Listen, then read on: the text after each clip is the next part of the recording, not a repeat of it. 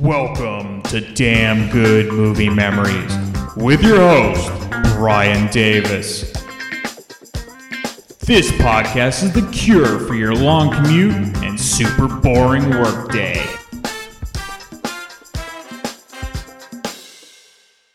Hey there, it's Brian Davis, and for this week's episode, we're going to cover the movie Christmas in July from 1940. The studio was Paramount Pictures. Release date was October 18, 1940. The running time 67 minutes, and it was in black and white. Leonard Maltin from his classic movie guide gives it three and a half out of four stars. He writes a top Preston Sturges comedy about Dick Powell going on a shopping spree after mistakenly believing he has won a big contest. Raymond Walburn and William Demarest are at their best. Now, this is the second film that Preston Sturges directed, and he was on the verge of becoming one of the big time directors only a year later with The Lady Eve, which we've covered on this podcast. As with all of his films, the screenplay was also written by him. Now, I pretty much covered Dick Powell's career in the Murder My Sweet episode, and then for Ellen Drew, who plays Betty Casey in Christmas in July, this would be her most notable film, appearing mostly as a character actress throughout the 1940s and 50s. Okay, let's get into the film. So it opens with Jimmy McDonald, that's Dick Powell, talking to his girlfriend Betty Casey, played by Ellen Drew, about one of her ideas. Her idea is interrupted by a radio program sponsored by Maxford House Coffee. Yes, and by design, this is supposed to sound very close to Maxwell House Coffee. And then we see shots of various people across the nation listening intently to a slogan contest the company is having.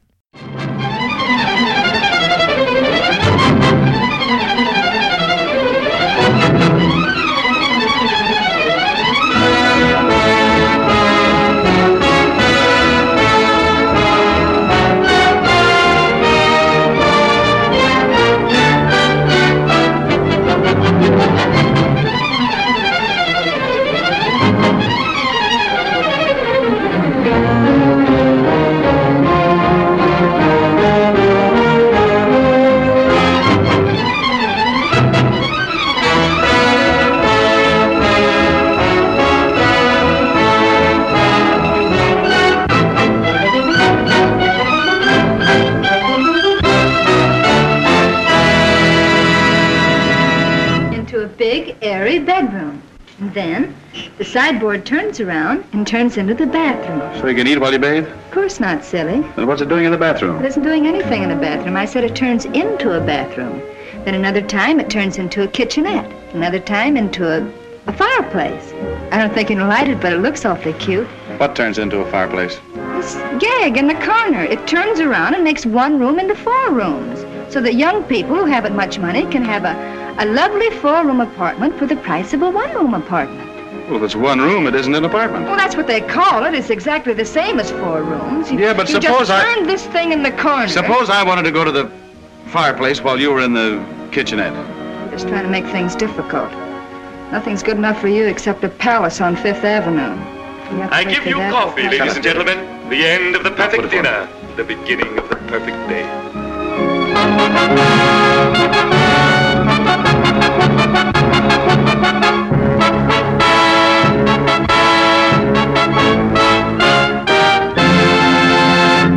And now, ladies and gentlemen, the moment we have all been waiting for. We are about to give you the result of the $50,000 Maxford House new slogan contest. With a first prize of $25,000, a second prize of $5,000, a third prize of $2,500, a fourth prize of $1,500, a fifth prize of $1,000, and 95 other prizes totaling $15,000. Are some folks going to be delirious in a few minutes? As you may well imagine, ladies and gentlemen, all that sugar draws a lot of flies. And the jury here has been struggling for a week to try to pick the winners from a little snowdrift of 2,947,582 answers. And that, ladies and gentlemen, is a lot of answers in any language, including the Scandinavian. Dr. Maxford, our founder and president, is at my side.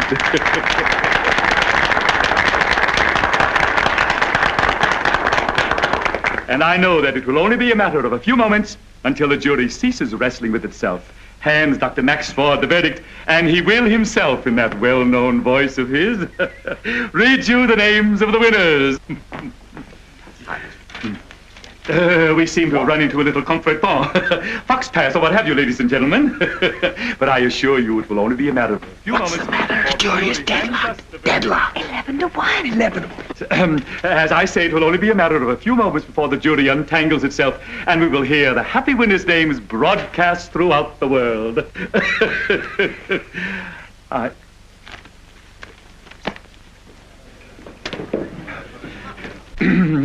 Just a little patience, ladies and gentlemen. Unfortunately for Dr. Maxford, the owner of the company, who was played by Raymond Walburn, the staff he's picked to come up with the winners of the contest can't come to a verdict and no winner is announced on the air.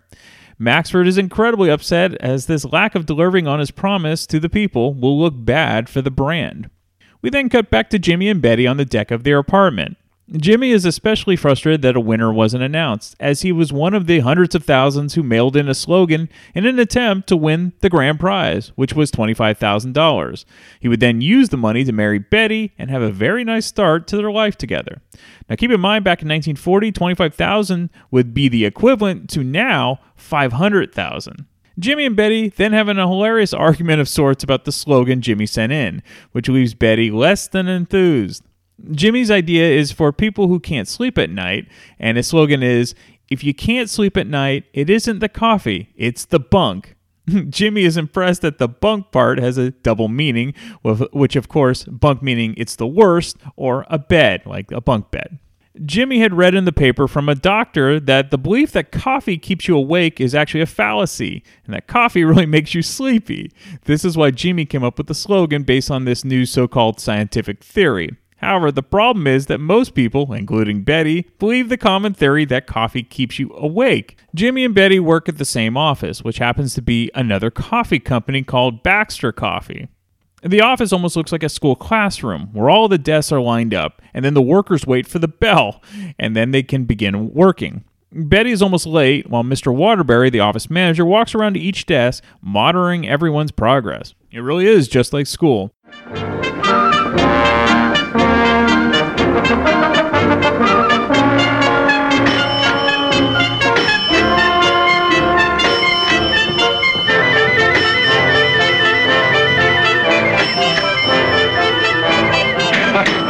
So the sucker says, is Mr. Fish there? And the guy on the other end says, which one do you want? This is a New York aquarium. Now, the best one is, you say, this is the Edison Company. Would you mind stepping outside and seeing if the street light's burning in front of your house? And then when the poor mug comes back and says, yes, it is, you say, well, blow it out, will you? Hello? Uh, hello, is this the Maxford House Coffee Company? Well, could you tell me if the jury's reached a verdict on the contest yet? Well, they haven't? Well, then there's still a chance for everybody. Huh? Thanks, just the same. I wonder what one of those suckers would do if they ever did win anything. Well, it's uh, very easy to find out. Hmm? Well, all you need is a telegraph blank, some scissors, and some glue. Cut it in strips, glue it on the blank. Holy mackerel.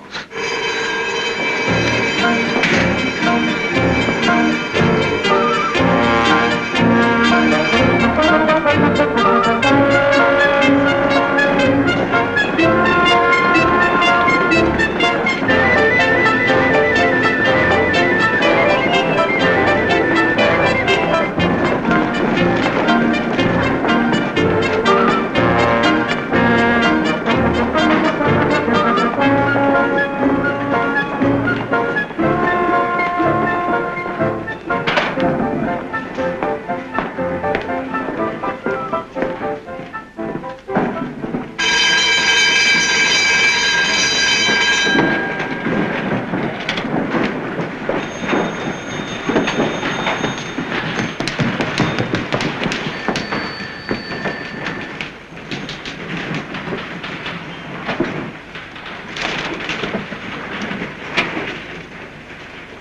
afternoon, Miss Casey.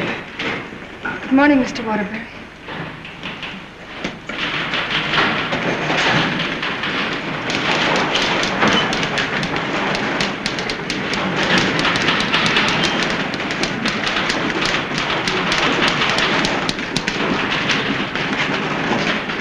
Morning, Don.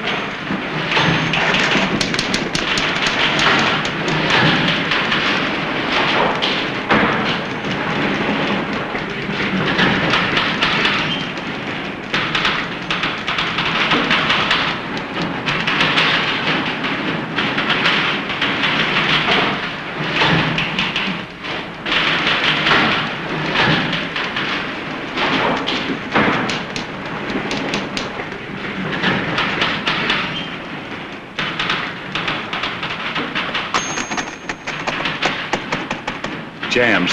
Been doing that quite a lot lately. The wonder is it works at all. Yes. Come into my office a moment, Mr. McDonald. Yes, sir.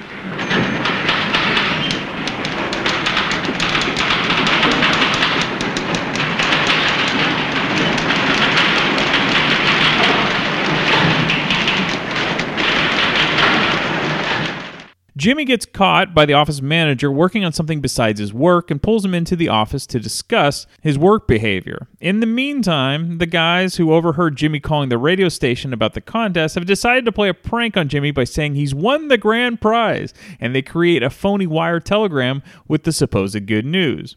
Mr. Waterbury, in a firm way, asks why Jimmy's figures have been so off with his work. You know, like is he having, you know, personal or health issues? And Jimmy comes clean and talks about his obsession with trying to win the Maxford House contest. Mr. Waterbury, in a blunt but fair way, tells him it's wonderful to have dreams and ambitions, but he can't let once in a lifetime shots get in the way from being consistent in everyday life. Jimmy would be just as successful in life if he does well in his given job and he pays his bills on time. The basics qualify as being successful in life. Mr. Waterbury wishes him luck in attempting to win the contest and tells him to do better with his job. Jimmy is grateful for the words of wisdom, and now he's in a better mood. When Jimmy gets back to his desk, he finds a Western Union telegram envelope addressed to him. The telegram is, of course, from the guys at the office, which informs Jimmy that he's won the grand prize of $25,000 for the Maxford House contest. Ecstatic, Jimmy reads the telegram to the entire office, while the three guys who pulled the prank laugh in the back. and their names? Tom, Dick, and Harry. Yes, that's right. He causes quite the stir and even attracts the attention of the company owner, Mr. Baxter. Hello. Somebody give me a cigarette. Give me a moment. Let it go. Let it go. Hello. Uh, hello. Is, is this Mrs. Schwartz? Yes? Uh, this is Jimmy. Yeah, hello, Mrs. Schwartz. Yes, I hate to bother you, but could I talk to my mom a minute? Yes, it's very important. Thank you, Mrs. Schwartz. I'll let you use my phone all you like when I get one.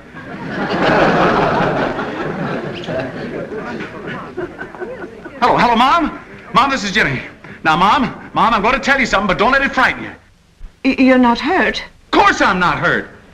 Mom, would I call you up from under a streetcar? now, Mom, listen. Are you a rich woman or poor woman? No, I'm not crazy with the heat. I'm just asking you a simple question. Are you a rich woman or a poor woman? You're all wet. Oh, I said you're all wet, Mom. Now, look, you can go buy yourself anything you want. New furniture, automobiles, new dresses. Electric washer. Oh, oh, electric washer. You know the one you like, the green one? It's yours, Mom. Uh, Davenport. Oh, the Davenport. And the one that turns into a double bed at nighttime?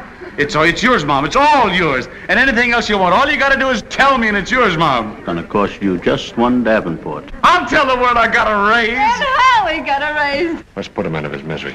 Hey, she's the boss. What is going on around here? What is this, a football game? No, no, no. I said quiet! Or there will be severe consequences for all of you. What are you doing up on that desk, young man? Never mind what you're doing. You're fired as of now, this minute. What's your name? James McDonald, sir, and this is my fiancée, Miss Casey. Well, let that be a lesson to you. what is so funny about that? What is the meaning of this demonstration, Mr. Waterbury? I demand an explanation, and it had better be very good. It is very good, sir. It appears this lad has just Quiet! won. Mr. Baxter, What do you want? If anyone ought to be fired around here, it's, uh, it's me. Well, never mind the noble gestures. I'll decide what's what around here. You can save that Rover Boy stuff for your spare time. See that this young man is paid off, and don't let this type of nonsense reoccur. Mr. Baxter, there's a very good reason. Has it anything to do with the affairs of this company? Well, no, sir, but Well, then I don't care to hear any more about it. but you do care to hear more about it. How is that? I say you do care to hear more about it. You couldn't have understood what was said, or you wouldn't have walked away. These children are part of your family, Mr. Baxter, and anything that happens to them is happening to you. So if you don't care to hear more about it, you must have misunderstood. What is all this, Waterbury? This young man, this minor employee of yours, has just won the $25,000 Maxford House new slogan contest.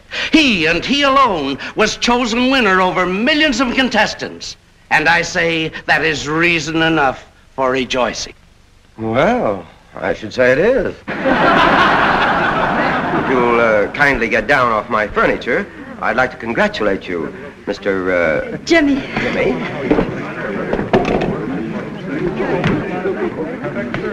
Well, more power to you. Thank you, sir. Now, I suppose I'll have to hire you back at a fat increase.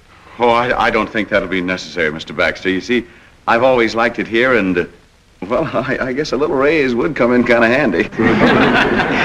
And you really won the Maxford House contest, eh? That's what the telegram said. You say they wanted a new slogan or something? Yes, sir. Well, it's about time they changed the old one. what was your slogan? Uh, if, if you don't sleep at nights, it isn't the coffee, it's the bunk. Do you get it? Well, but it's a play on words. It means uh, if you if you don't sleep at night. Yeah, but uh, coffee keeps you awake. No, no, no, sir. You see, this scientist that You was... know, it's a very clever idea, just the same. Uh, it isn't the coffee, it's the bunk. you know, that ought to be good for the whole industry. you didn't happen to get any ideas for Baxter and Sons, did you, while you were inventing slogans for our competitors? We make coffee too, you know. I certainly did, Mr. Baxter. I've been trying to tell him to the advertising department ever since I've been here. I guess I've been down there about a thousand times till I guess they got kind of sick of me. You see, we don't advertise enough. How would you like to come into my office and tell me a few of these ideas? Yes, sir. Oh, Jimmy. You can come too, my dear. so the whole plan for the three pranksters has now backfired as their laughter quickly turns to horror as things snowballed in less than five minutes.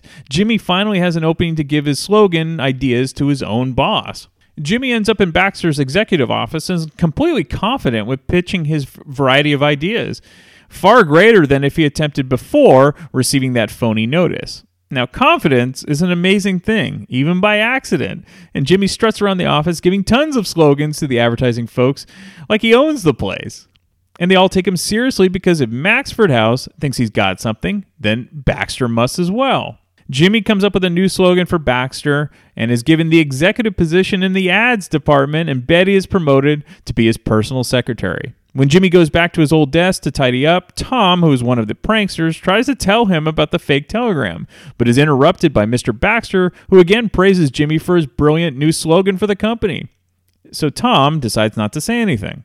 We then cut to Dr. Maxford's office where he's still ranting and raving about the contest and how his board hasn't selected a winner yet. Therefore, it comes as a major shock when Maxford's secretary tells him that the contest winner, which is Jimmy, has arrived to claim his winnings. So Maxford thinks that the contest board has finally picked a winner without telling him, and so he greets Jimmy like he's the real winner because Jimmy has an official telegram after all from Western Union. Maxford endorses the $25,000 check to Jimmy, and just like that, Jimmy and Betty's life has forever changed. And the first thing Jimmy and Betty do is head to a department store. Isn't it beautiful, Jimmy? Holy smoke, I should say it is. Of course, this is a trifle on the large side. Now, uh, here is a stone of more practical dimensions. Fiery little devil, isn't it? The magnifying glass go with it? Of course, it's entirely up to you. I was only trying to be helpful, that's all. It's material to me how big a ring you look at. Now, how about uh, just a minute? Fresh guy. What do you think of this, for instance? How much is it? $12,000. I wouldn't care to spend that much. Oh, you wouldn't? No. But I could if I felt like it. Oh, you could? Oh. Well, that puts everything on an entirely different basis. Now, let me see. I'm in love with this one. Oh, do you think it's uh, showy enough? I wouldn't want it to be showy. Oh, yes. Well, there's no denying it's a friendly little piece. Well, then I guess we'll take it. Yes, sir. Jimmy. Of course, I haven't got any cash with me, but Ah. but I've got a check here. Uh-huh. May I see it, please? Sure.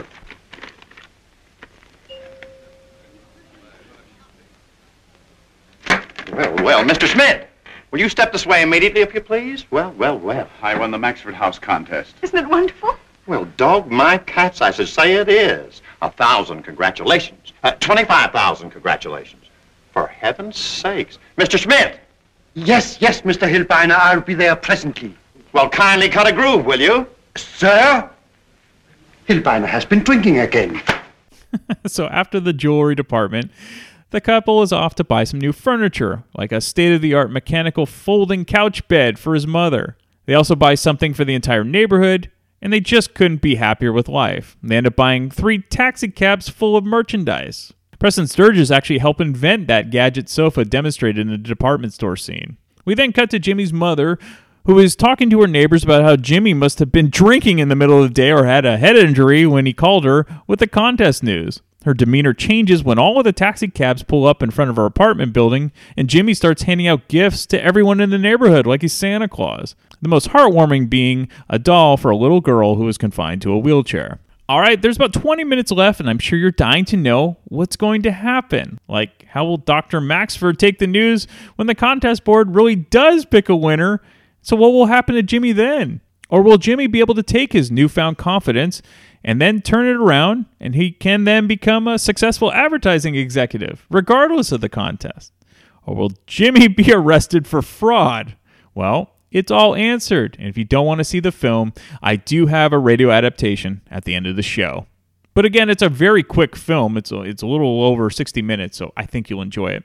As you already know, I'm a huge fan of Preston Sturges' work, and while Christmas in July doesn't get as much praise as the big three that I've already covered The Lady Eve, Sullivan's Travels, and The Palm Beach Story Christmas in July is a forgotten gem, definitely worth watching. All right, a few fun facts. So, the original working title that Sturges' original screenplay had were The New Yorkers, Something to Shout About, and A Cup of Coffee. Paramount originally bought Sturges' script for $6,000. William Holden and Betty Fields were the original choices to play Jimmy and the Betty characters. All right, as promised, I have a radio adaptation from the Lux Radio Theater from June 26, 1944. Dick Powell reprises his role, and Linda Darnell takes the role as his girlfriend. And I'll be back next week to talk about yet another random movie from my DVD collection. Lux presents Hollywood.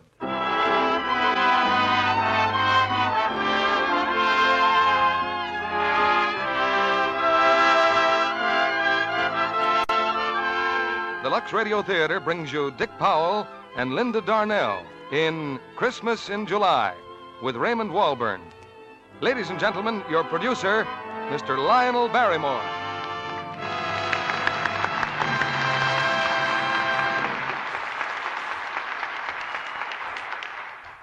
Good evening, ladies and gentlemen. If you're wondering what's happened to my young friend Cecil B. DeMille, well, don't worry. He'll be back next week. This week he's in Chicago for an opening of the story of Dr. Wassell, and he's trusted me with the keys to the Lux Radio Theater. I happen to have a week off at Metro Goldwyn Mayer, where they're celebrating 20 years of making pictures by presenting a fine new production called The White Cliffs of Dover. Before CB left, he'd arranged for a play and a cast which I'm sure you're going to like, and which has been a pleasure for me to work with. It's the Paramount hit Christmas in July, and the stars are two favorites of yours and mine Dick Powell and Linda Darnell. Naturally, boy meets girl in this story, but from there on, Mr. Preston Sturges, who wrote and directed the picture, has a brand new idea which will give you a few surprises before the hour is over. If CB were here tonight, I guess he'd say something about Lux Flakes at this point. Well, now, I don't know much about laundry, but I do know that a theater like this is a wonderful thing for about 30 million people. To an old trooper like me, the idea of an audience enjoying these plays without buying a ticket is fantastic. But here it is. You don't have to buy a thing. Of course, the sponsor of this theater won't be exactly angry if you go out and try some Lux Flakes, but and after you try it, then we want you to decide the whole matter on its merits. You see, we know just how it's going to come out. And now, let's go back a few years to a time when hearts were young and gay, and a certain boy and girl discovered Christmas in July. Here's the curtain for the first act, starring Dick Powell as Jimmy and Linda Darnell as Betty, with Raymond Walburn as Maxford.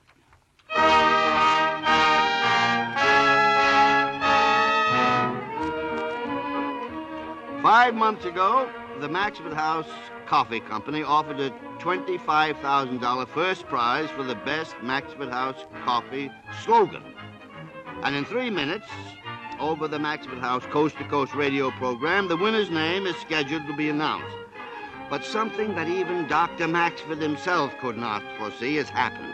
After plowing through a million entries, the bleary eyed and weary juries hopelessly deadlocked, and now into their hushed and solemn precincts, Dr. Maxford descends with all the graciousness of a blockbuster. I don't care what you think about it. I'm not going to. Quiet! That's what I'm not going Quiet!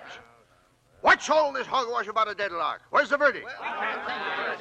Answer my question, you idiots! Don't ask us. Ask Bildocker. He's been holding out all day. I'll hold out forever. A bunch of fat-headed, mealy-mouthed lame brains. Why, I wouldn't agree to a thing like that. Quiet! Have... Quiet! Don't you know that our program is on the air? Don't you know that the whole of America is waiting for your verdict? That you're giving heart failure to the Western Hemisphere? What do you know about picking slogans anyway? Why, you wouldn't know a slogan if you slipped on one.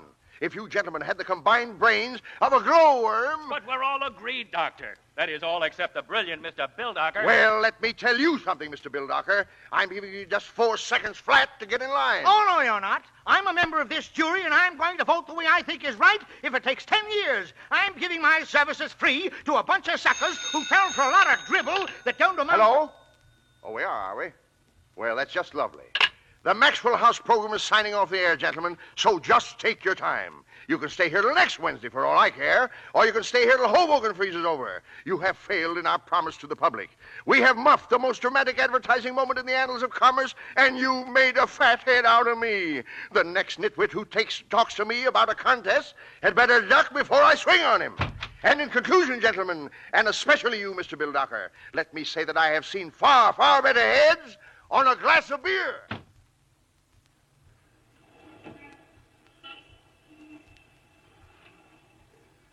And so, ladies and gentlemen, we bring to a close the 449th Maxford House program. I wish I could have given you the winner's name, but I'm afraid it'll have to wait until next Wednesday.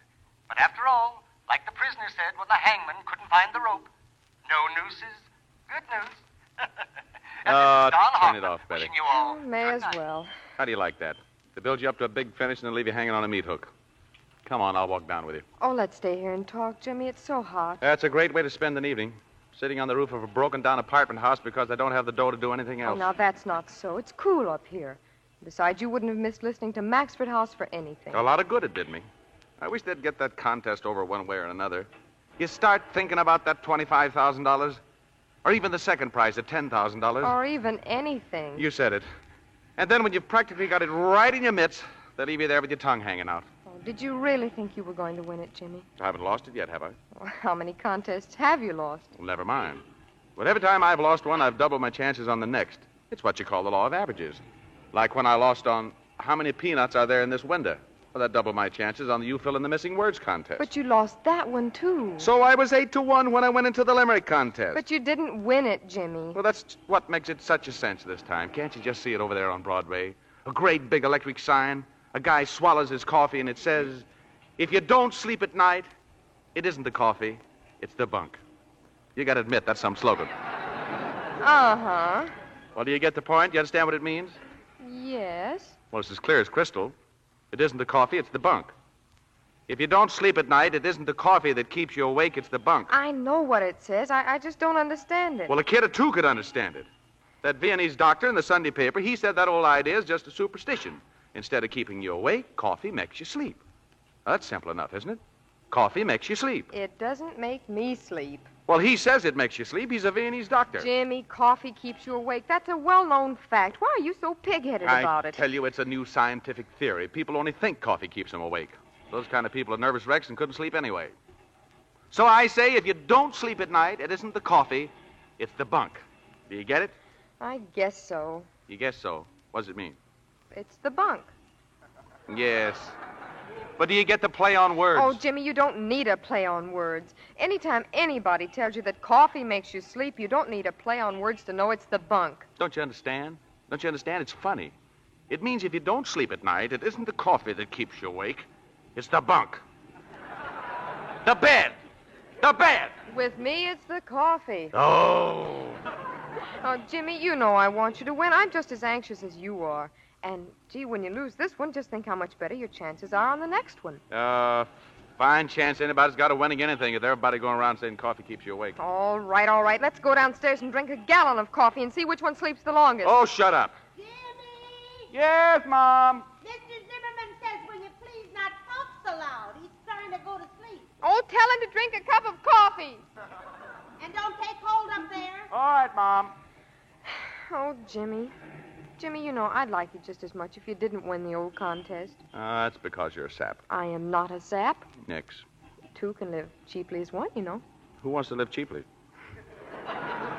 Jimmy, what would you do if you won the $25,000? Stick in the bank? Wouldn't you even buy a little ring or something? Oh, what's the use of talking about it, honey?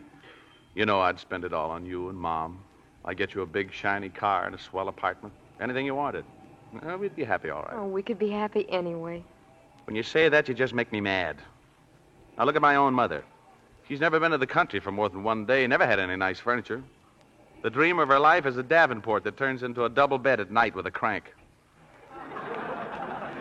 She's never had a decent dress except what she's made herself, and my old man, hmm, worn out at 48 and died because he couldn't afford a decent doctor. So I earn $26 a week, and you want to get married. And I earn 18, and that makes 44. Sure, sure. And you've got your ma, and I've got mine, and then we have a baby, and you have to stop work, and we're right back at the same old 26 again. Except then there's you and the kid and the two old ladies. Oh, but Jimmy, darling. Nix, I'm- honey, nix. They didn't give you wrists like that and hands like that to spoil them scrubbing floors for a dope like me. A man's got to look out for himself in this whole world, and a girl's got to do the same instead of fooling away her time on a guy like me. Unless he crashes through. Oh, you make me tired. Then go to bed. Well, that's a nice thing to say. You invite a girl over to your roof and, and then yell at her. Listen, if I wanted to be insulted, I could have gone out with a credit manager. Who's stopping you? Well, thank you very much. It's very nice to know just where I stand. Oh, oh, oh, I'm sorry. Maybe I will go out with a credit manager. Good night. Uh, wait a minute. I'll help you with that skylight. Kindly let go of my arm and mind your own business. Oh, shut up. Why don't you shut up? Why don't you both shut up? Wise guy. Now, don't fall down the ladder. I've been down the ladder before. You fell down it before, too. Good night. Yeah. See you at the office. Aren't you going to take me? Hmm? Well, okay. Good night, Jimmy. Good night, honey. Good night, darling. Good night. Uh... Good night.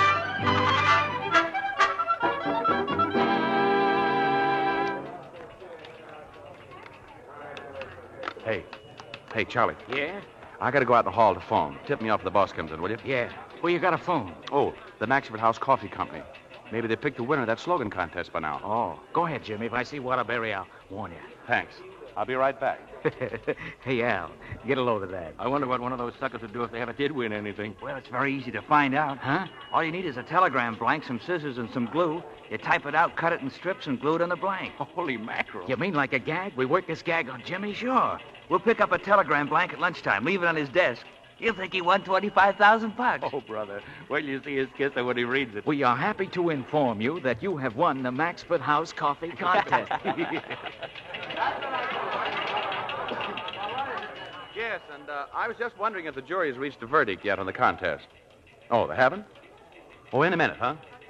Well, thanks a lot. Goodbye. Ah, I gotta win it. I gotta.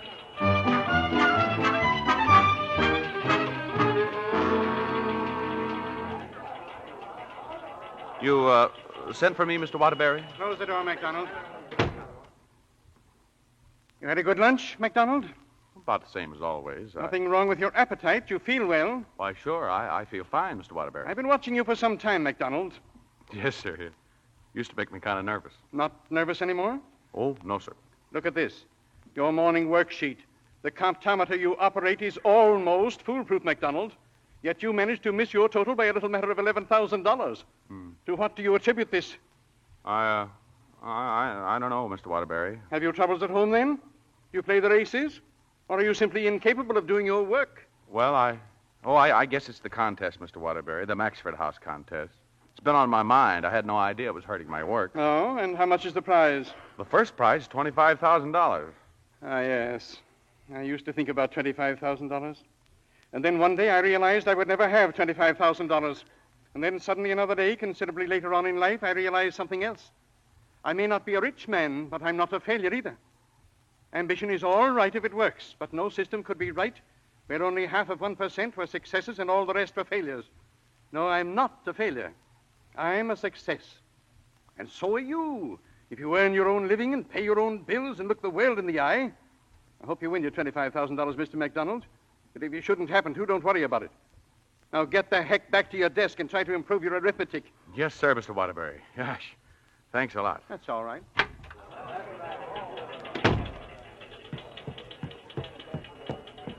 Hey, hey, what's this? What's what? Well, this this telegram. You got me. Kid just brought it in. What's it say? Huh? Wow! Wow! Betty! Betty, Betty, come here. Everybody come here. Honey, honey, quick, everybody, come here. This telegram. Wow! Boys and girls, there comes a time in everybody's life when you just got to climb up on your desk and let her rip. Yippee! Hold on, everybody. I've just won the $25,000 Maxford House contest. Oh, Jimmy! Jimmy, darling! MacDonald, that's wonderful. Yeah, thank you, thank you. Look, do you think I could use the company phone for just one call? Help yourself. Thanks, thanks. Hello? Hello? Oh, Astoria 55970. This is really going to be good. That's where he lives. Hello? Hey, uh, oh, Mrs. Schwartz. I hate to bother you, but could I talk to my mother a minute? Yes, it's very important. Thank you, Mrs. Schwartz. I'll let you use my phone all you like when I get one. That's the neighbor. She's calling my mother. hey, shh, shh, quiet now, quiet, quiet. Shh, quiet, everybody. Hello, Mom. Mom, now don't get scared. No, of course I'm not hurt. Mom, listen, listen.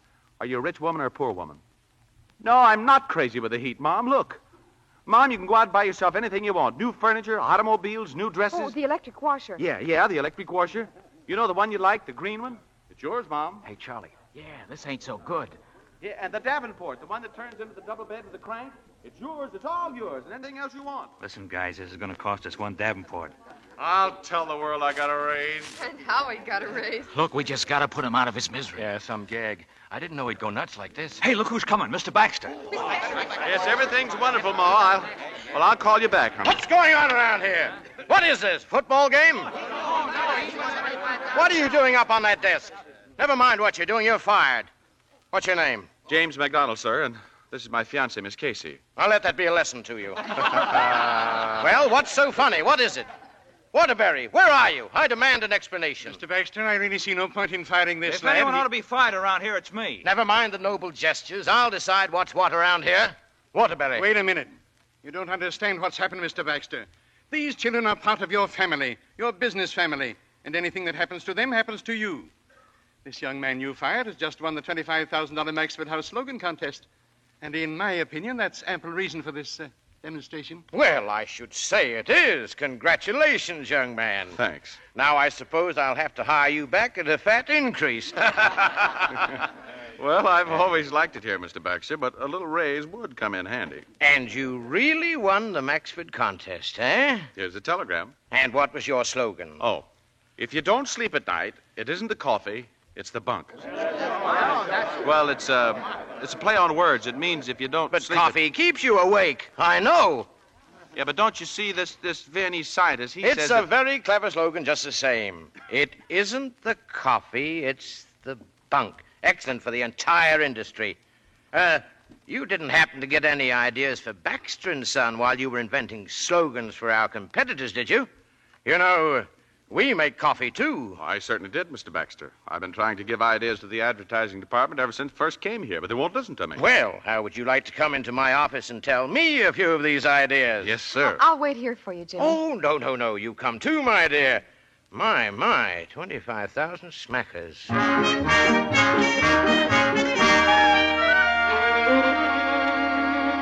So you see, Mr. Baxter, Mr. Jenkins, Mr. Babcock, I I tried to find a slogan for Baxter's Coffee too, one that would imply that Baxter's was the finest coffee made. The aristocrat of coffees. Aristocrat? Babcock, revise your thinking. Aristocrat? Oh no, no, that's been used too much. Oh. And uh, what is your slogan for Baxter's, Jimmy? Baxter's, the blue blood coffee. It's bred and the bean. Ah. ah. Jenkins, what's your reaction to that? Hmm. I'm mulling it over, Chief. The blue blood coffee. It's bred and the bean. That's it. Bred in the bean. It's wonderful. It is? I mean, it is. I can see it all over the nation. Jimmy, you're a genius. Thank you. And, uh, and now that you're a capitalist, I don't know how you'd feel about working for a living. But if you'd care to have a little office here. Oh, you mean all to himself, with his name on the door? Naturally, and with you as his secretary, and of course a reasonable increase in salary. I see no reason why we shouldn't shake hands on it now. Oh, Jimmy, quick, shake his hand. Sure. Well, gee, gee, Mr. Baxter, thank you. That's swell. That's fine. I, I just don't know what to say. Well, I think you've said quite enough, my boy. Now, why don't you take the afternoon off while we get an office ready for you? I'd certainly appreciate it. Uh, do you suppose Betty could come along, too? Why, of course she can. And the little bird tells me just where you'll be headed for. Some little jewelry store, I'll wager, huh?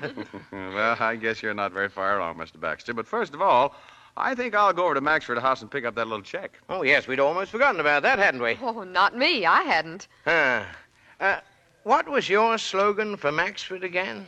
It isn't the coffee, it's the bunk. Isn't that marvelous? It isn't the coffee, it's But, the... uh, but, uh, it's bred in the bean. That's the one for my money. Functional. Precisely. Well, I don't know how to thank you all. Well, goodbye. And thank you again, Mr. Baxter. Oh, not at all. I had my eye on that boy for some time. A big future. Immense. Jimmy? Hey, hey, wait a second, Jimmy. Hi, Harry. What's on your mind? Need a few bucks? Oh, hello, buddy. Jimmy, uh, could I talk to you for a second, alone? Uh, could you make it tomorrow, Harry? Gosh, we got to go over and pick up that check. They, they might think we weren't grateful or something. But that's just what I want to talk to you about. You see, Charlie uh, and Al and I, we, oh, uh... uh, MacDonald. Yes, sir? Uh, was that it's bread in the bean or just bread in the bean? Oh, it's Mr. Baxter. You see, just bread in the breen uh, might sound like bread in the breen. I fixed that one. might sound like bread and butter or something like that. Yes. Yes, naturally. I don't know why I didn't realize that. Is that all, sir? Of course. Uh, have a nice time and don't spend all your money. We won't. Well, goodbye. Goodbye. Goodbye. Ah, great mind. Oh, did you wish to speak to me, Petty Pass? Uh, who, me? Oh, no, sir. I just watching them go out. Well, well, it's been quite an exciting day, hasn't it? yeah. And it ain't hardly even begun yet.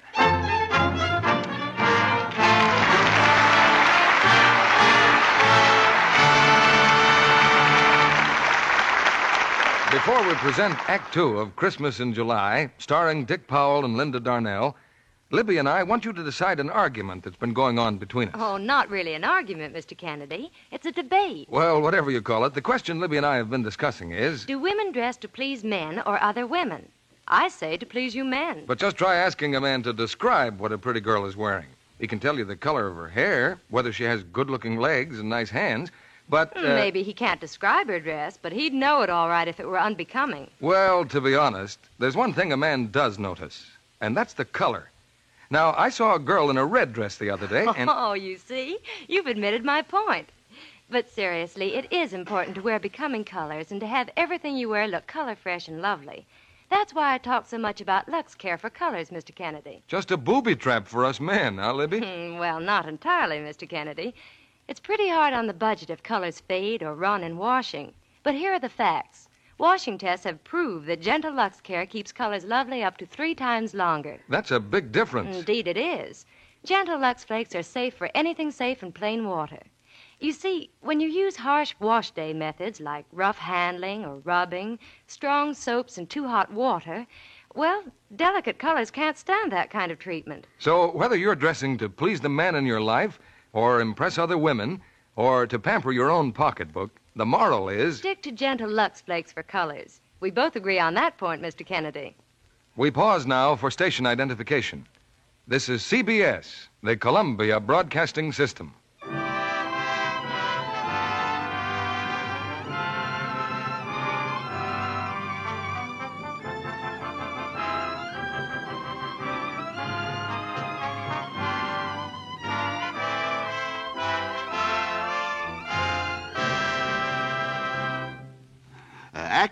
Of Christmas in July, starring Dick Powell as Jimmy and Linda Darnell as Betty, with Raymond Walburn as Maxford.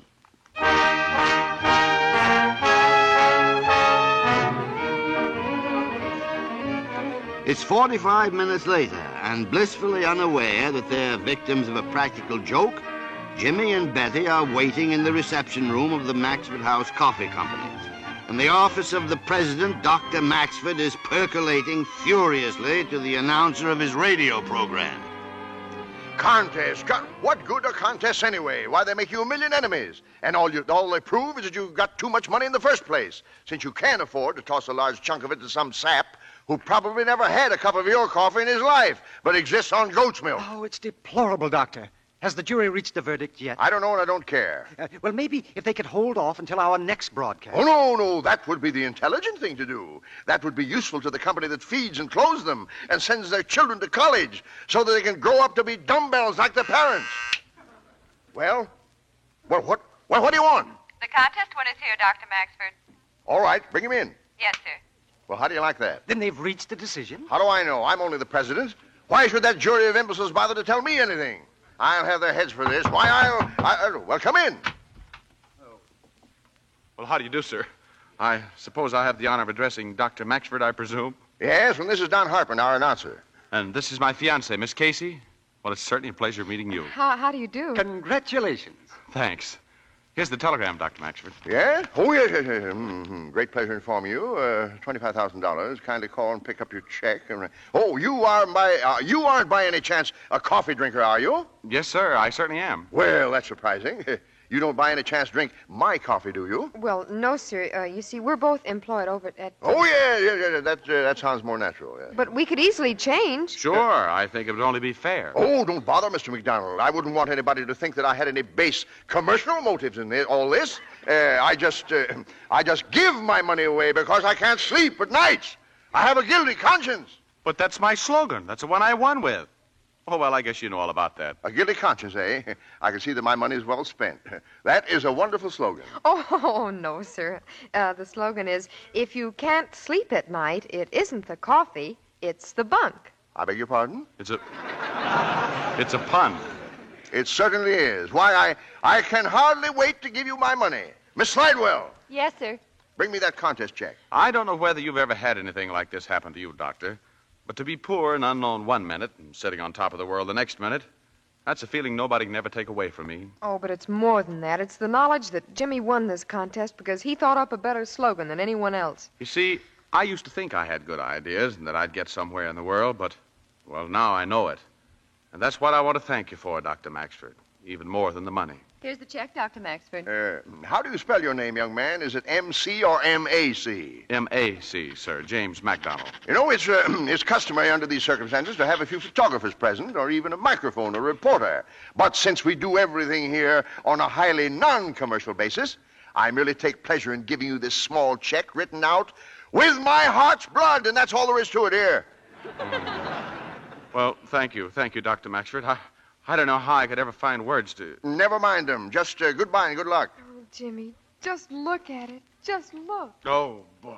Now, Miss Slidewell, get me Bildocker. I tried to, sir, when I got the check. He isn't in his office. Well, where is he? Down in the lobby of the yo-yo? You find him and tell him. Oh, never mind, I'll find him myself. When I. It isn't the coffee, it's the bunk. Jumping Jerusalem!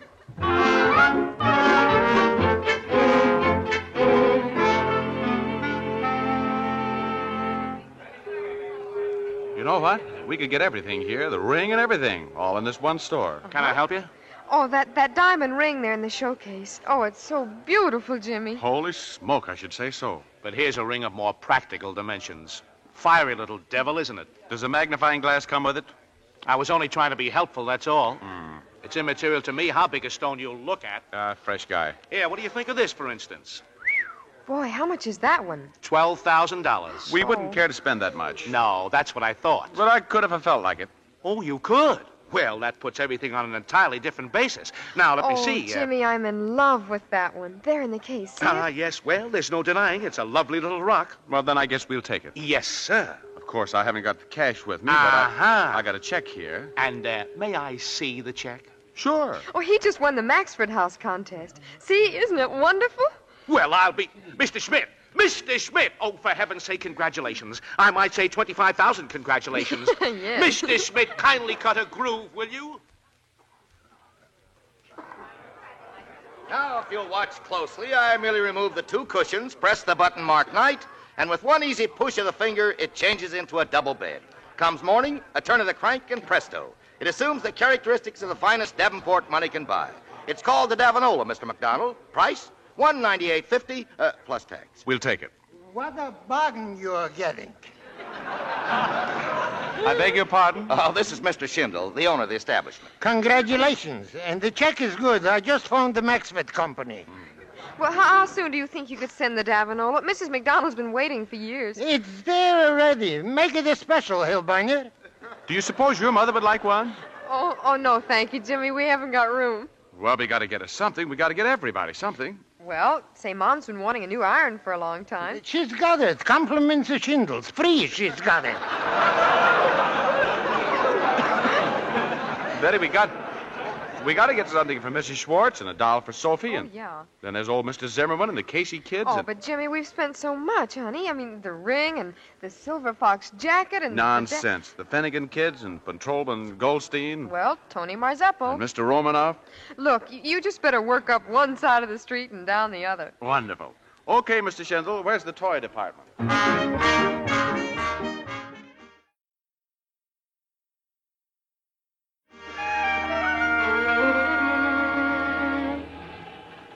Well, there the trucks, Mr. MacDonald, all loaded. They'll shoot right uptown with everything. Gosh, thanks. And for you and Miss Casey, a taxicab. Also compliments of Schindel.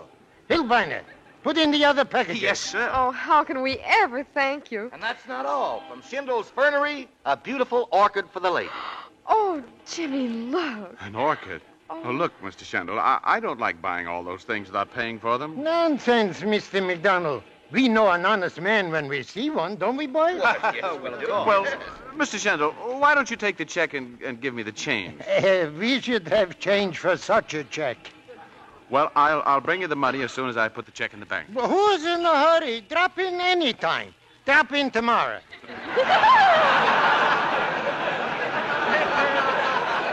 I certainly will, sir. Well, goodbye. Well, the taxi's all ready. Thanks. Goodbye. Goodbye. Uh, come in and see us again. We will. Goodbye, and thanks again. Goodbye. Ah, what a boy. What a business.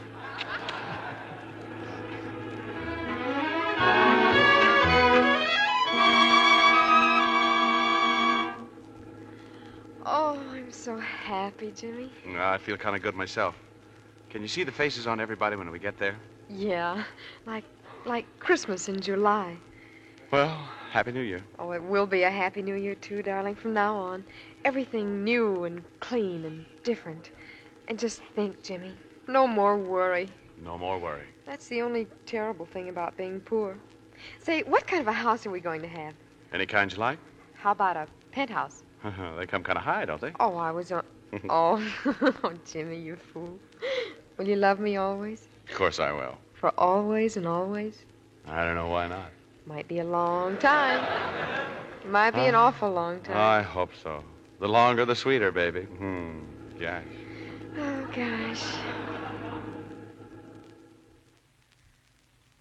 I just don't know what to think, Mr. Zimmerman. Buy anything you want, he says. An automobile, new dresses, furniture, even a Davenport, anything. I know. Mine Irving, he drinks too once in a while.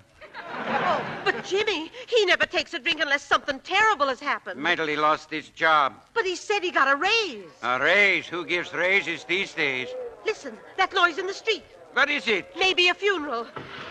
Look, right in front of the house. Such a congregation. Look, there's Betty. She's bringing him home and a taxi cab. Well, don't you worry, Mrs. MacDonald. Maybe just a little accident. A leg, maybe, or a finger. Mom! Hey, Mom! There he is. Come on down. You too, Mr. Zimmerman. He's got presents for everybody. Get Mrs. Schwartz. Jimmy boy, Jimmy, drunk as a lord in the middle of the afternoon. I never thought I'd live to see it, never.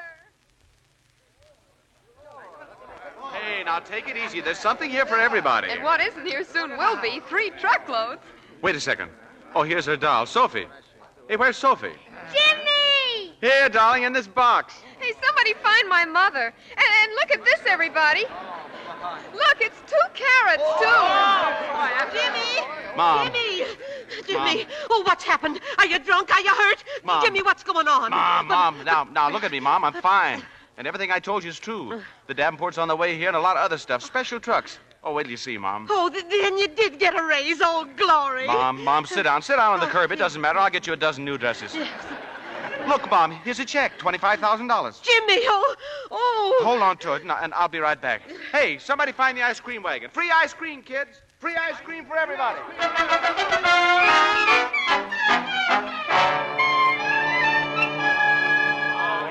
That's what I say. Oh, now look, Bildocker, get wise to yourself. If the slogan's good enough for the 11 of us, who are you to say that it smells? You smell. One more crack out of you, Arm Brewster, and I'll bust you right on the nose. Sit down. Both of you. Now, look, Bildocker. The public was promised they'd hear us announce the slogan winner last night on the radio. So we couldn't agree and we didn't announce it. We got to announce it by next Wednesday, and I think it's high time we talk this over. In a nice, friendly way, of course. Talk what over? Everybody but you says that this slogan is just what the doctor ordered. Maxford's magnificent and mellow. It's brief, it's smooth, it's pungent. It's putrid. And just why is it putrid, Mr. Bildocker? Because it smells. Well, well, so there you are, Bildocker, and all the rest of you playing poker, I suppose. Yeah. Now, now that the contest is over, I wonder if you would be kind enough to all get back to your offices and try and sell a little coffee for a change, or am I becoming too commercial? And while I'm on the subject, I just want to tell you that of all the groups of fatheads that I've ever had the misfortune to gaze upon, you take the lard pail. And what about the contest? Well, what about it? Now that you've killed it, what do you want to do? Hold a postmortem on it? Don't you want us to choose a winner? You did choose a winner. Who chose a winner? We certainly did not choose a winner. Well, you certainly did choose a winner. You, if ever. What do you mean you didn't choose a winner? I mean we haven't reached a verdict yet. Well, you certainly have reached a verdict yet. And uh, what are you trying to do? Stand there and tell me you haven't reached a verdict yet? We have not. Then, then why did you send him a telegram telling me he'd won? Answer me that. Send who a telegram? Mac, Mac, Mac, Mac, McTavish. We didn't send any tel. You didn't. Who's McTavish? You didn't send any. Well, you certainly did send a telegram. Jumping Jerusalem. Get my lawyers. Which one? Schlummel, Slimmel, Abercrombie, and Schlitz. Get the police. Yes, you can't do that. Quiet. No, Quiet. And get me Schindel Brothers. The important thing at a moment like this is to remain cool and collected. Collected. Holy Moses. Call the bank. What's the matter with everybody? Call my bank.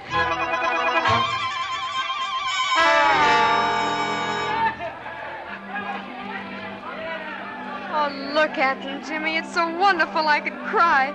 It's the best time they've ever had in all their lives. The whole darn neighborhood. You look see what at money can do, honey? Things like this. Oh, Well, get another load. It's all on me. oh, you didn't forget anyone, Jimmy. A present for everybody. Everybody but yourself. Well, What I want a present for, I've got you. Thank you, darling. Look, here comes the truck with Mom's Davenport. Oh, she'll love it, Jimmy. She's. Say, Jimmy, isn't that Mr. Schindel getting out of the truck? Oh, but he didn't have to come down here himself. Come on, baby, let's find Mom. Take it all away, boys. Everything you see. A bunch of thieves and robbers. Hey, what's the big idea grabbing my scooter? It happens to be my scooter. What do you mean? Jimmy MacDonald gave it to me. And when I get through with that lowlife MacDonald, Yeah, I'll here, what's going on around here? arrest them, officer. All these people, arrest them. Who do you think you are, Hitler? Yeah. I tell you, all this merchandise, it's the property of Schindel Brothers. And who's got it now? You got eyes. These loafers. Enjoying themselves with some of my best numbers. You, young lady, come back with that dolly buggy. Goldie, I don't have to. Do I? now, beat it, kid, beat it. Have a good time. I tell you, everything is stolen, down to the last pogo stick. Stolen? What's stolen? Grab him, officer. That lowlife. He comes to my store with a phony check, and when I ask Phony him to... check? Lowlife. He ain't even had the decency to run away. Hey, now listen, you. Officer, arrest that man. Arrest him.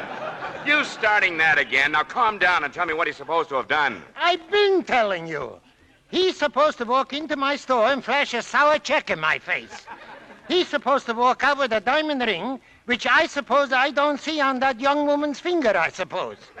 and a nice fur coat, which I suppose she ain't showing off in spite of the weather. Hmm. Was Jimmy in his store, Betty? Well, sure he was. So was I. Jimmy offered him the check, but he didn't want to. Rubber checks he offers me here. Who says it's a rubber check? Are you nuts? Dr. Maxford of Maxford House. Maybe he's nuts. Listen, Dr. Maxford gave Jimmy that check himself. I saw him. If Jimmy says somebody gave him a check, then somebody gave him a check. Now, Mom, Well- Mom, take it easy. It's just a little mistake somewhere. Okay, okay, Schindel. Now go on home. Think it over. Listen, you, I'll, I'll break you in so many pieces. You. All of you, you're all witnesses.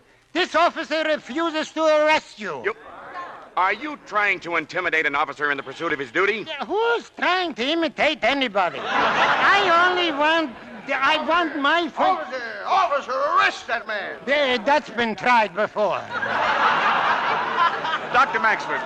Have you, have you the nerve to even speak to me, young man? What are you talking about? I just want you to tell these people that you gave me a check. What check? What check? Why, why, the one you gave him in your office. Let me see it. Certainly, here. Oh, that check.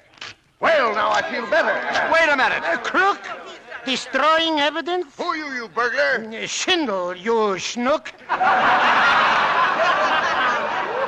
Officer, I want all these people thrown in jail. Listen, Mussolini, I'm Dr. not Maxford, gonna... Dr. Maxford, if there's been something wrong, why don't you? uh, Why did you give me the check? Why did you send me the telegram? I never sent you a telegram in my life. I never heard of you. Well, you're not going to say you didn't give me the check. That was entirely a mistake. I suspected you the minute you walked in my office. You mean I didn't win? You know perfectly well you didn't win. Oh, Jimmy. But, but, gee, I. I uh, Wait a minute. He's entirely responsible. This Maxford. This is an honest boy, ladies and gentlemen. And this numbskull here gives him a check. I should take back the merchandise I sold in good faith. Drive it. Take the Davenport up to the ladies' apartment. Enjoy it in good health, my friend. A present from Dr. Maxwell. I'll see you in Hoboken before I pay for anything. And I'll see you in court, where I guarantee you will pay for everything. well, uh, pass the ice cream cones around. With love from Dr. Maxford. He's paying for everything, including court costs. Well, there's there's one present I have for you. Here. Yeah, oh, officer, I'm assaulted with a bloody nose yet. Okay, okay, the two of you. I'll teach you to make trouble on my beat. You're going for a ride. Both of you. Come on.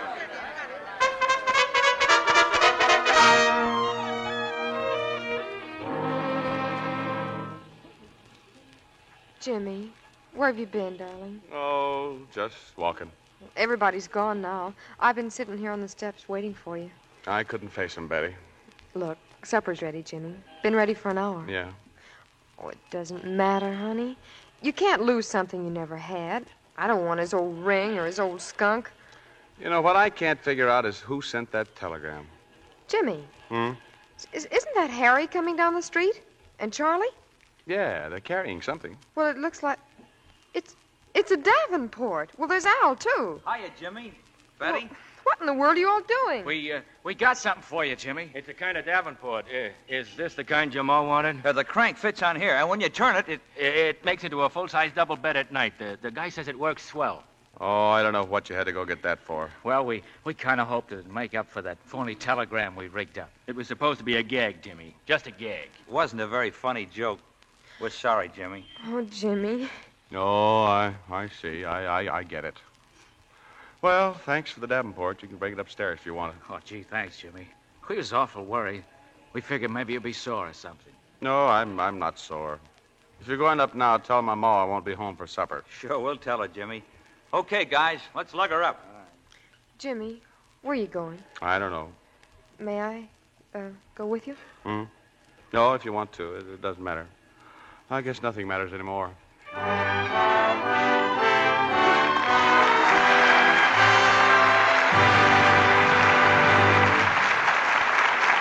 Before Dick Powell and Linda Darnell return for Act Three of Christmas in July, Libby wants you to listen to something. See if you can tell the difference between these two sounds.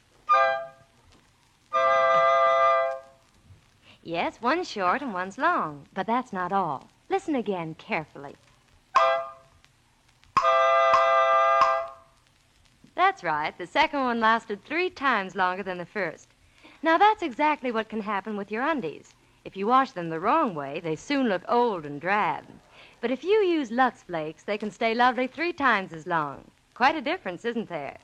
But it's true. Actual washing tests proved it.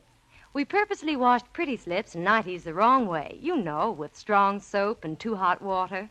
You should have seen them after 30 washings of that kind. Half their color was gone, and some of the straps and seams were frayed and pulled apart.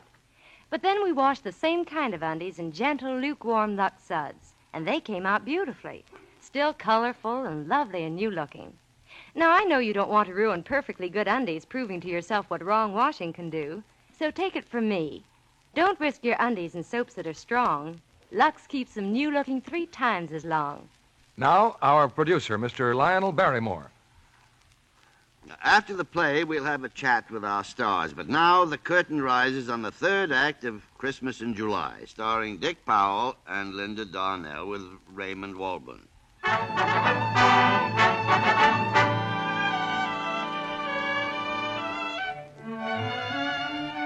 A few hours ago, Jimmy MacDonald had $25,000 in cash and a couple of million in self confidence. Right now, his physical assets total about 95 cents, and spiritually, well, there's more starch in your laundry bag. Jimmy's wandered all the way downtown. Force of habits brought him now to his office building. Betty's still at his side, and she says nothing when he takes the elevator to the floor marked Baxter and Son. Who that? Oh, that you, Mr. Jimmy? Hello, Sam. Uh, careful sir, you don't slip on the floor. i just been mopping up. Oh, evening, Miss Casey. Hello, Sam. Funny how different an office seems at night. well, I always say how funny this office looks in the daylight.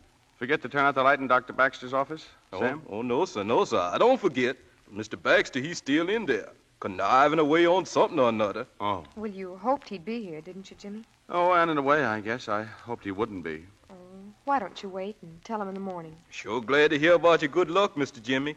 Uh, you wouldn't be needing a valley now, would you? No, thanks, Sam. Well, sir, I guess you're right. Pride ride before a fall. But it sure ain't everybody that hits the jackpot while they's young and all. You said it. Oh, look, a kitten. Yeah. Hello, cat. Sam, is it good luck or bad luck when a black cat crosses your path? Well, miss, I always say that depends on what happens afterwards. You said it, Sam. And it sure don't happen to everybody, sir. Oh, uh, your new office is ready for you, Mr. Jimmy. Yeah, so I see. You see the door? The painter man just got through. You see what it says on the door? Let's look at it, Jimmy, huh? Yeah. Hmm. Mr. James MacDonald. Oh, it's beautiful. Yeah, careful. I guess the paint's still wet. I um, I guess it wouldn't hurt if we went in and sat down for a minute. Oh, it was going to be nice, wasn't it? Oh. Oh, now stop it, honey. Come on, cut it out now. Oh, please, Betty. Well, uh, may I come in? I heard you talking to Sam. Oh, uh, I was just coming in to see you, uh, Mr. Baxter. We stopped in to take a look at the office, and Well, I uh, I hope you like it. Oh, it's it's just lovely, Mr. Baxter. Yes, it isn't every young man who gets his own office and a private secretary at your age. A great many of them, I'm afraid, it would go to their heads. But I think you have your feet uh, pretty solidly on the ground. thank you, Mr. Baxter. Oh, I mean it sincerely.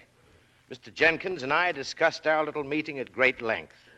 And I want you to know that we were genuinely impressed. Genuinely so. Well, that's certainly nice to hear, Mr. Baxter. I- Yes, the more we thought about your ideas, the more aware we became of their uh, pungency, their brevity, of their uh, uh, sparkle. Thank you, sir. It's uh, certainly nice yes, to hear. I- you have a genuine talent for slogans. Must be like having an ear for music. Now, take me. I sing flat. And you, on the other hand, are a born sloganeer. It's bred in the bean. Hot siggity.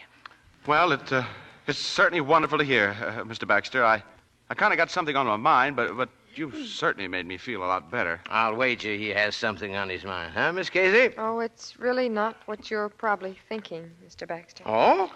Well, it's, it's just this, sir. Uh, now, look. Uh, if my ideas were good this afternoon, then they're still good, aren't they? I mean, well, uh, they'd have to be. They're still the same idea. Well, of course they are. Of course they are. I'm not quite sure that I receive your thought. Uh, well, I mean, if you thought the ideas were good this afternoon, you still think they're good, don't you? Well, of course I do. Why? Well, I, I, I mean, since they were good and, and they're still good, they'd have to be good.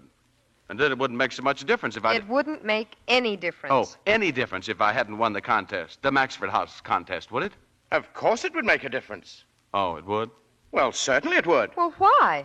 Well, I'm no genius, but uh, I didn't hang on to my father's money by backing my own judgment, you know. I make mistakes every day, sometimes several times a day. I've got a whole warehouse full of mistakes. Well, I should say it would make a difference.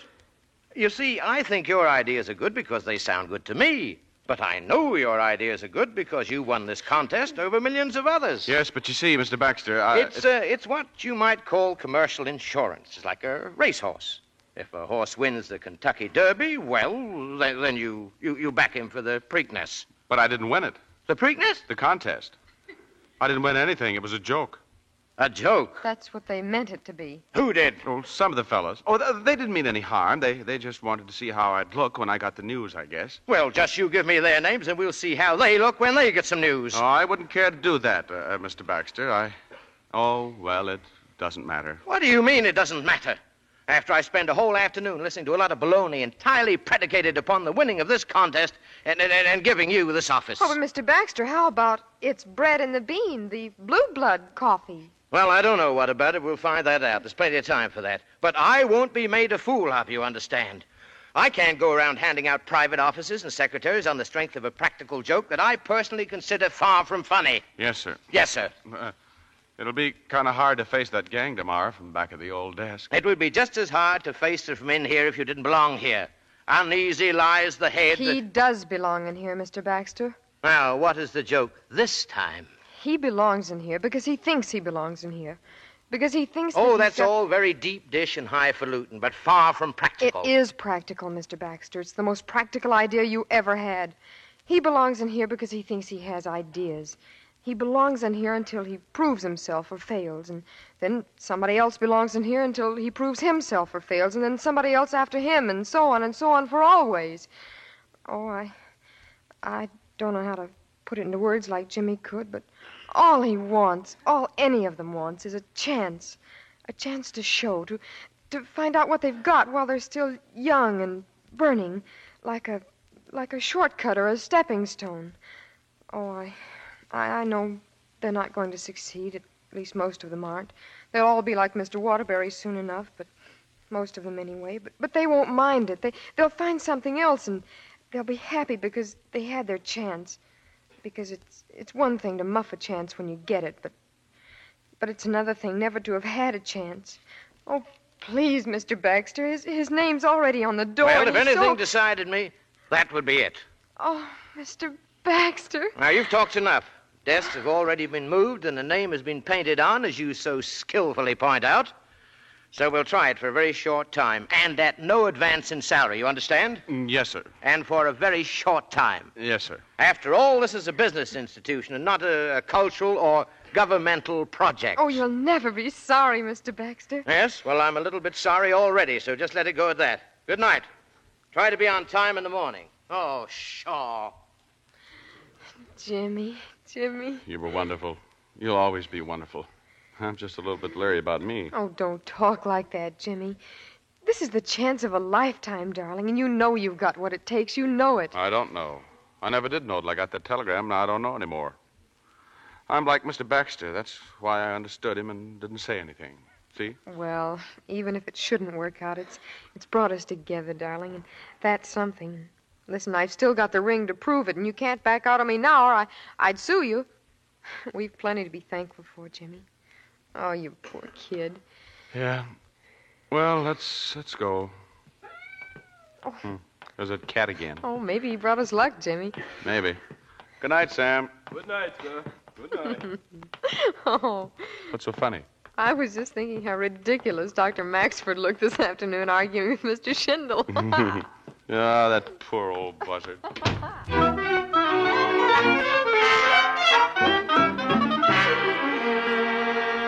Bildocker, of all the colossal gall. What do you mean by coming to my home and waking me up? I got some good news for you. It took a little doing, but I finally won those clocks over. What a jury. Well, it just doesn't matter anymore. This has been the stupidest, the most asinine, the most infuriating. But Wait till you hear the winning slogan. But I don't wish to hear the slogan. I don't wish to hear any another word about the whole mess. Pick your winner, send him a check, and tell him to go soak his head. Listen to this. Is this good? If you don't sleep at night, it isn't the coffee, it's the bunk. Oh, Bildocker. It's what you call a pun, and believe me, some pun. We just sent the winner a telegram, a guy by the name of James MacDonald, and. Why, Dr. Maxford, how pale you look.